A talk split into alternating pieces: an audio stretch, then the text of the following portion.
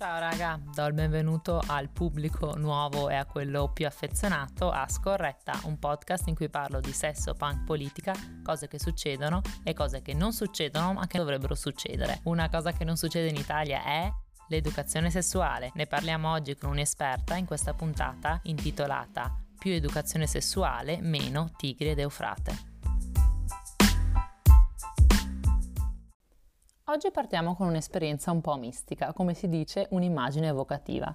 Immagina sei al liceo, sei al tuo banco e ti ricordi che oggi al posto italiano avrai due ore per un'altra lezione, quindi non c'è problema sul fatto che non hai studiato un cazzo. Vi vanno a dividere in maschi e femmine. Siamo nel passato, immagina che sei nel passato, quindi nella tua classe non c'è una persona che non si riconosce in questo schema binario. E parli e parlate di cose che neanche voi capite, ma fate finta di capire. Certe persone fanno le stupide, ma tu cerchi di darti un contegno e di mantenere la serietà, fingendo di conoscere l'argomento, anche se un preservativo non l'hai mai visto e figuriamoci figuriamoci come metterlo. Ebbene sì, se è la tua prima e ultima lezione di educazione sessuale. Bang bang, che momento epico. Ma di cosa stiamo parlando? Effettivamente di cosa stiamo parlando? Dell'unica lezione di educazione sessuale che ho fatto mi ricordo veramente un cazzo, cioè un ricordo confuso e non riesco neanche a localizzare se sia stata alle medie o alle superiori. Mi ricordo solo che in due ore ci avevamo piazzato dentro di tutto e di più, educazione sessuale, disturbi alimentari, ale, tutti insieme, tanto sono argomenti contigui, no? E spoiler alert, la risposta è no.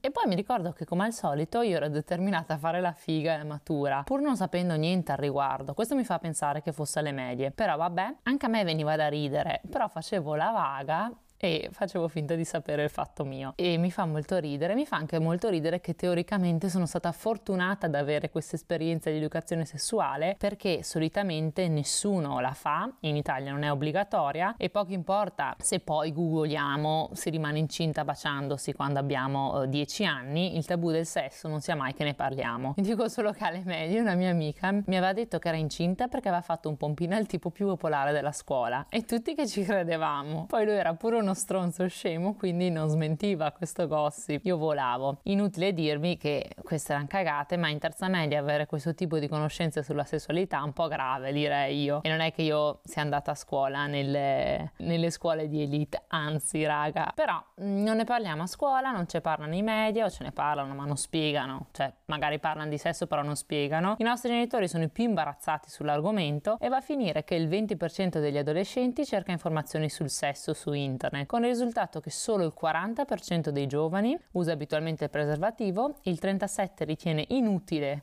l'utilizzo combinato di pillola e preservativo raga, boh. E il 14, un bel classico, li considera un ostacolo al rapporto. Quindi qua vediamo un po' un'immagine generale su come l'educazione sessuale in Italia non esiste, ma in realtà è un percorso che dovrebbe iniziare proprio dall'infanzia e non finire in più. Perché io tuttora imparo un sacco di cose sul sesso, principalmente perché devo recuperare quasi 20 anni o comunque 16 anni di educazione, eh, vabbè, cattolica, lol, ma anche scolastica, che hanno cancellato il piacere dal sesso, ma anche perché non hanno proprio mai parlato, è una parte ora così integrante della mia vita che mi sembra assurdo non leggere libri, non parlare con me stessa, non parlarne con amici, amiche, partner. Nello standard per l'educazione sessuale in Europa viene indicato che l'educazione sessuale dovrebbe partire dai 4 anni. Voi vi immaginate che figata? Anche perché, punto primo, eh, repetita Juvan, quindi piuttosto che ripetere 70 volte gli egizi, il tigre e lo frate, la mezzaluna fertile e poi non saper niente, se chiedi a un maschio medio dov'è il clitoride, lui ti dice che non sa neanche cosa sia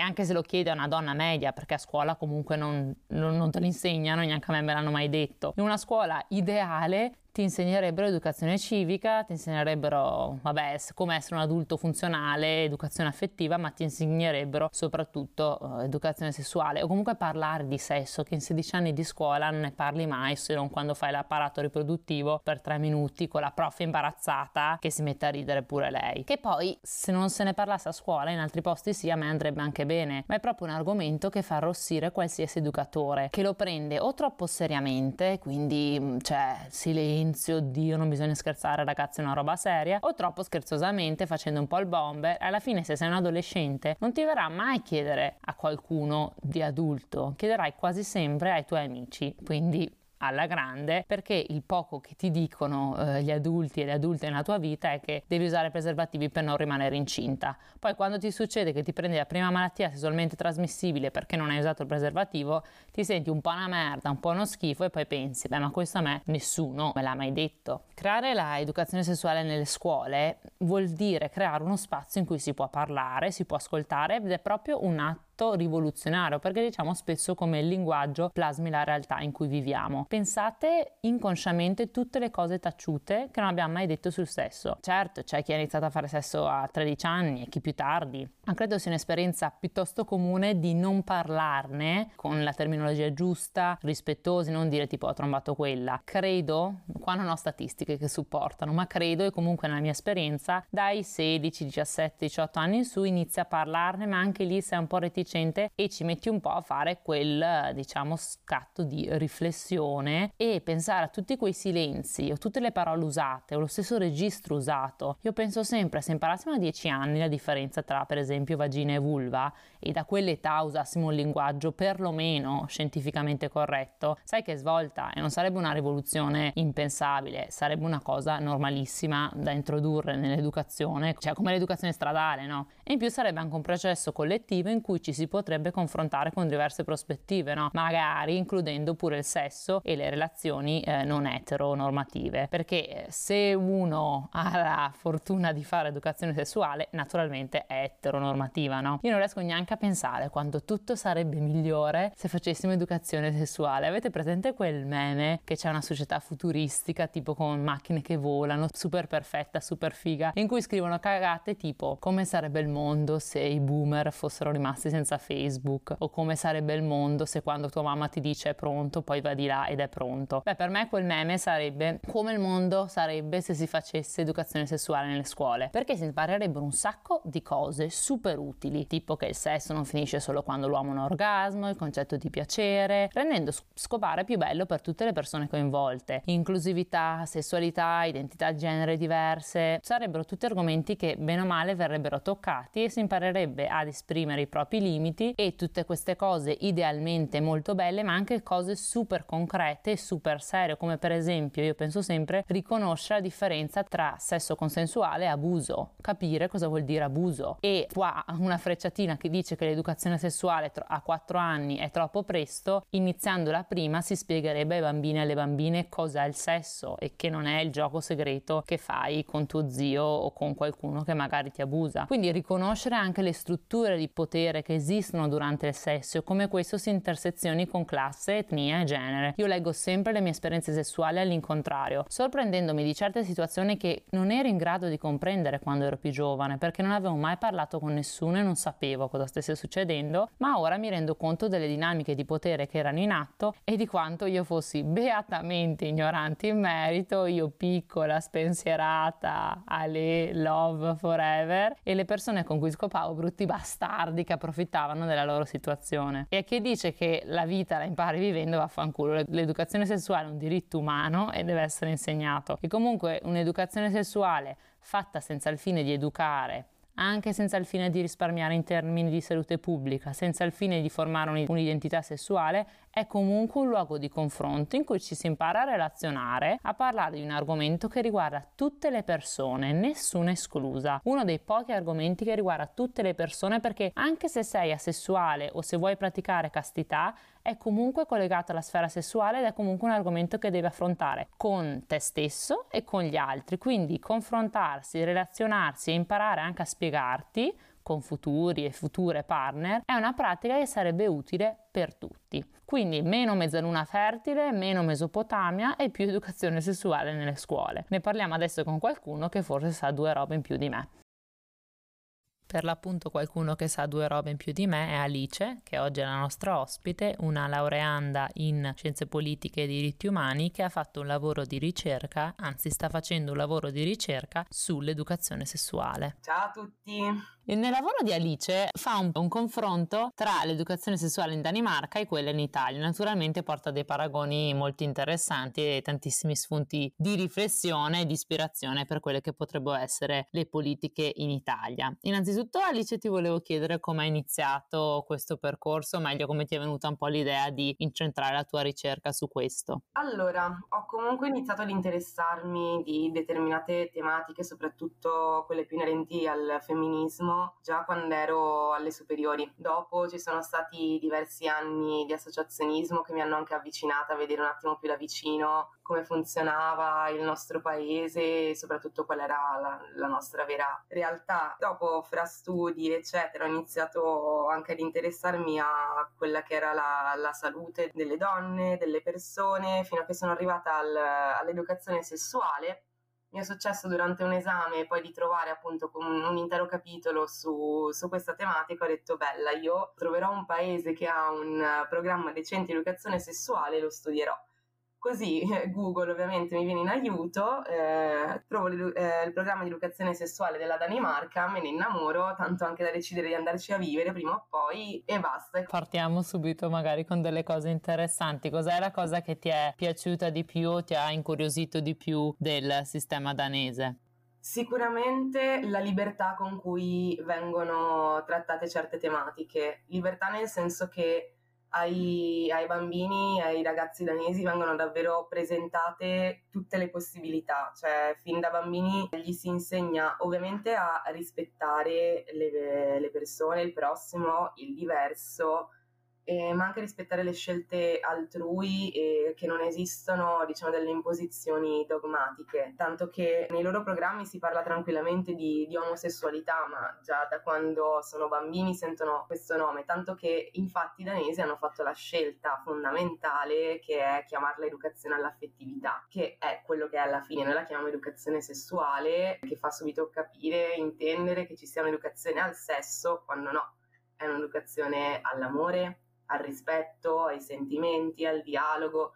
È insomma una sorta di creare anche un po' di coscienza all'interno delle persone, cercare di crescere dei bambini e dei ragazzi poi in maniera tale che siano pronti ad affrontare tutte le diversità e le sfaccettature della nostra società. L'educazione sessuale è infatti importante, è importante avere un luogo dove poter esplorare tutti questi argomenti sul sesso che quando siamo più piccoli e più piccole ci impauriscono, ma anche l'educazione alle relazioni, all'affettività, come hai detto te, dovrebbe essere fondamentale e presente nel nostro curriculum. Io con i miei amici e con le mie amiche scherzo spesso sull'università della vita, no? Che ti insegna tutte, non so se avete mai visto i video su YouTube, che ti insegna come non mentire, un sacco di cagate pagate, quindi è un po' una presa per il culo, però in realtà non sarebbe neanche una cattiva idea avere un posto nel curriculum scolastico che ti insegna a rapportarti con le altre persone. Infatti mi dicevi anche una cosa super carina che in Danimarca fin da piccoli e da piccole educano agli eh, abbracci, giusto? Esatto, esatto, si hanno questa sorta di ora dell'abbraccio in cui gli viene insegnato, diciamo che non è un'imposizione di contatto fisico ovviamente, però sì, gli, si insegna ai bambini quando sono piccoli e quando sono al kindergarten, che è più o meno il nostro asilo, a dimostrarsi dell'affetto, a stare insieme felici, a condividere, creano queste piccole oasi di felicità in cui i bambini imparano, imparano a stare assieme nel, nel, migliore dei modi. La cosa interessante è che tra l'altro, in, visto anche con l'andamento degli ultimi anni, hanno integrato molto la questione del, dell'integrazione fra bambini di diversa nazionalità, diversa etnia. Anche quello è un lavoro molto interessante, anche, è un po' più agli inizi, perché davvero del 2012 mi pare l'integrazione di questa parte qua ma interessante, interessante abituare i bambini fin da piccoli ad amare il prossimo, penso sia una delle lezioni più belle che si possano ricevere all'interno del proprio percorso scolastico. Naturalmente tutte queste lezioni fatte, o meglio non fatte, lasciano dei segni su come diventiamo, cosa diventiamo come persone. Nel confronto con l'Italia, cosa hai trovato di interessante riguardo al nostro sistema praticamente inesistente? Beh, allora, sicuramente la, la nostra generazione, quindi i giovani, giovani d'oggi, risentono tantissimo ora della mancanza di, di un'educazione sessuale adeguata il problema è che in questo paese siamo davvero molto molto resti e purtroppo molto tradizionalisti, quindi risulta anche complesso al momento portare l'educazione sessuale nel, nel dibattito pubblico. Mi sarebbe piaciuto vederlo all'interno anche dell'IDL ZAN, eh, la legge contro l'omobitransfobia. Sarebbe stato interessante vedere anche un punto sull'educazione ma non c'è stato, quindi a me sembra davvero che l'Italia non sia ancora pronta per affrontare determinate tematiche, ma che ci sia un'intera generazione che ne ha riconosciuto l'importanza e che forse sarà quella che la potrà offrire ai propri figli o ai propri nipoti. Adesso spero anche prima, sinceramente, spero che fra dieci anni le cose siano un attimino, un attimino cambiate. Una cosa super interessante che ha fatto Alice per dare più completezza ai dati che ha raccolto in giro, ha aggiunto una ricerca empirica attraverso cui ha intervistato e sta intervistando giovani donne, giovani uomini, chiedendo diverse diverse domande sul sesso, su quanto si sentono a loro agio, sulla loro esperienza di educazione sessuale, su quanto sanno al riguardo, trovando, diciamo, dei dati abbastanza interessanti. Quali sono gli effetti che hai visto che porta l'educazione sessuale? Cosa hai scoperto? Il problema è che ora stiamo vedendo tutti gli effetti di un'educazione malsana e assolutamente piena di double standard, che è il, il trattamento dispari. Banalmente, per diciamo, quello che ho potuto notare attraverso le mie ricerche, vedo che innanzitutto ovviamente c'è il solito divario maschio-femmina, quello non, non muore mai però i nostri genitori non riescono a parlare tranquillamente con noi di cose che sono naturalissime e per questo vediamo ragazze di 25 anni che magari non sono mai riuscite a toccarsi, che per me è, è allucinante perché si tratta proprio di scoprire il proprio corpo come da, da bambino, cioè ti tocchi il braccio, eh, ti puoi toccare anche là sotto per capire come è fatto il tuo organo genitale, lo dovresti fare come eh, tantissimi problemi all'interno delle relazioni, tantissime persone che lamentano una disparità all'interno della coppia, del sentirsi comunque inferiori, dell'arrivare a un certo punto in cui ci si chiede se non si voglia altro, Tut- tante piccole cose che si vanno a sovrapporre creano un quadro di totale confusione che molto spesso poi può sfociare in uh, eventi estremi come quelli di violenza domestica o di stupro o cose del genere, perché l'educazione sessuale, anzi l'educazione all'affettività può anche farci capire che tutte queste dinamiche di violenza nei confronti delle donne non sono esattamente sane, andrebbero assolutamente sradicate perché non c'è nessun motivo razionale o logico che possa permettere un comportamento del genere. Quindi potrebbe far capire appunto quanto sia importante il rispetto e potremmo eliminare diversi fantasmi, mostri, problemi della nostra società collegandomi a quello che hai detto, cioè la cosa che a me stupisce non è soltanto, come hai detto te, la reticenza per l'appunto di parlare di, eh, in termini sessuali, però proprio collegati alla sfera del corpo, no? Perché per fare un esempio super scemo, quando io ero piccola per la prima volta andavo in un'educazione molto religiosa, io ho avuto e andavo al Grest della parrocchia e, e c'era una volta che dovevamo andare in piscina e, e io avevo il ciclo ed ero molto disagio, non sapevo cosa fare, allora mi sono messa un assorbente interno che eh, nessuno mi aspettava spiegato bene come mettere, quindi eh, mi faceva così male, me l'ero messa così male, non, non mi conoscevo, quindi non, avevo boh, 12 anni, 13 anni, mi ero messa questo assorbente interno così male che mi faceva male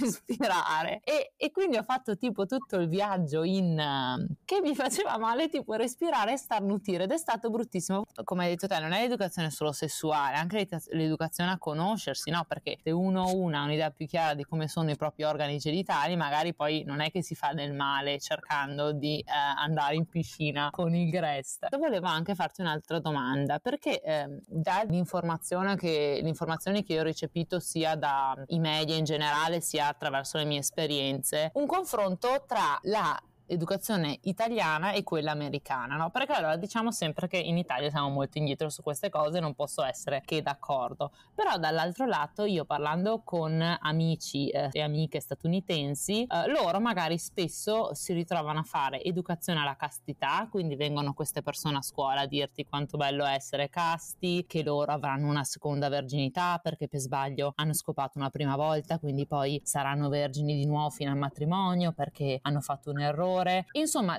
persone che ti dicono che loro non so fino a quando hanno fatto l'università non sapevano cosa fosse un orgasmo, roba del genere. Da un lato io dico siamo indietro, da un lato vedendo anche la mia educazione, e ripeto io ho fatto un'educazione molto cattolica, sono andata in chiesa fino in terza superiore e in questa educazione cattolica vedo che comunque non è che ci fosse un'apertura totale, però mi ricordo che una volta quando stavamo facendo il gruppo adolescenti in parrocchia c'era la nostra tra virgolette animatrice che ci aveva detto, ci avevano divisi maschi e femmine naturalmente e parlando di sesso aveva detto a me, la mia amica, ma voi volete aspettare eh, per fare sesso fino al matrimonio, quindi c'era addirittura un'apertura, no? Cioè, ovvio che poi ci ha un po' giudicato perché non abbiamo detto no, zia.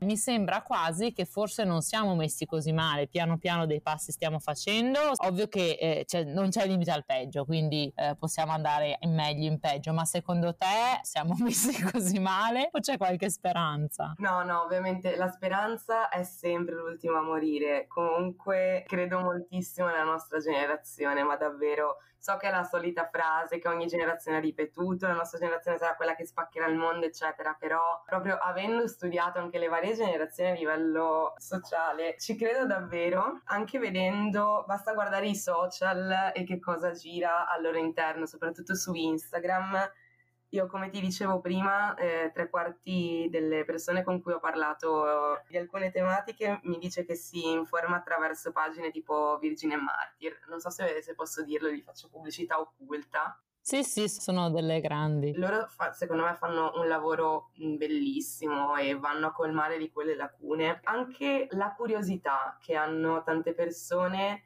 nel vedere queste cose ad un certo punto dire Ah, ma aspetta, forse dovrei eh, andarmi a leggere qualcosa, forse dovrei capire un attimo che vagina e vulva non sono la stessa cosa. Quindi c'è speranza, c'è speranza. Se vogliamo guardare il, il quadro europeo, non siamo fra i peggiori, cioè siamo comunque alla fine della classifica, eh, perché sia mai che l'Italia finisce in cima, però c'è di peggio, c'è di peggio, ma basta anche guardare la cronaca recente per renderci conto che eh, diciamo che un nostro, un nostro margine ce l'abbiamo ancora, almeno da noi non, non dobbiamo ancora scendere in piazza e mantenere la piazza per giorni perché ci hanno tolto il diritto di aborto anche nei casi più estremi. Non penso nemmeno che arriveremo a quel punto perché mi è bastato vedere cosa è successo, cos'era due anni fa che c'è stato il World Family Congress a Verona che si è organizzato contro, la contromanifestazione e Verona era piena zeppa di,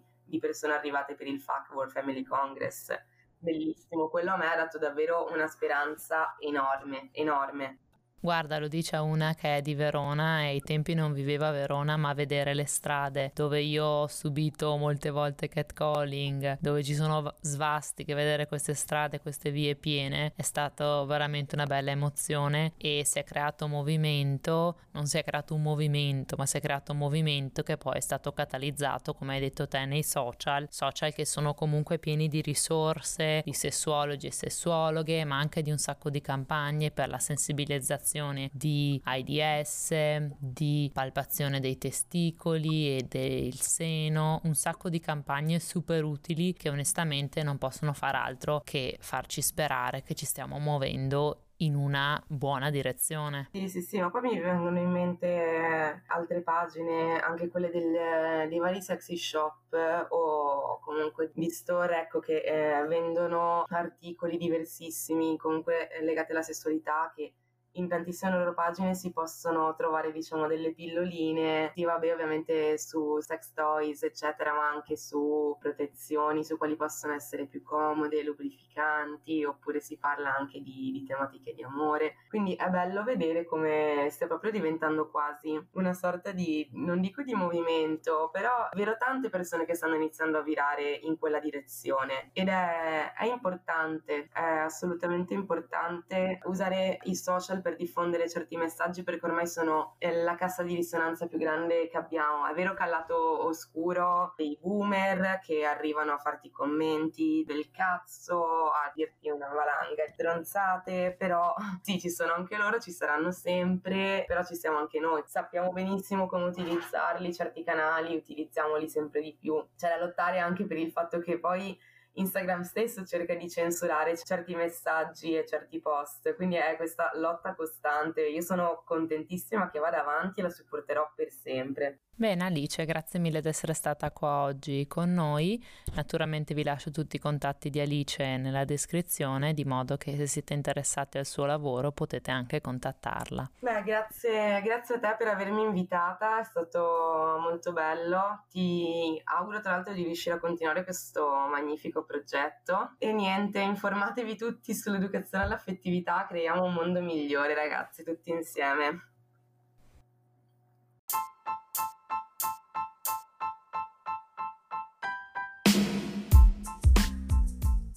fine è giunta di questo episodio naturalmente. Complimenti se la vostra resistenza è durata fino a qua.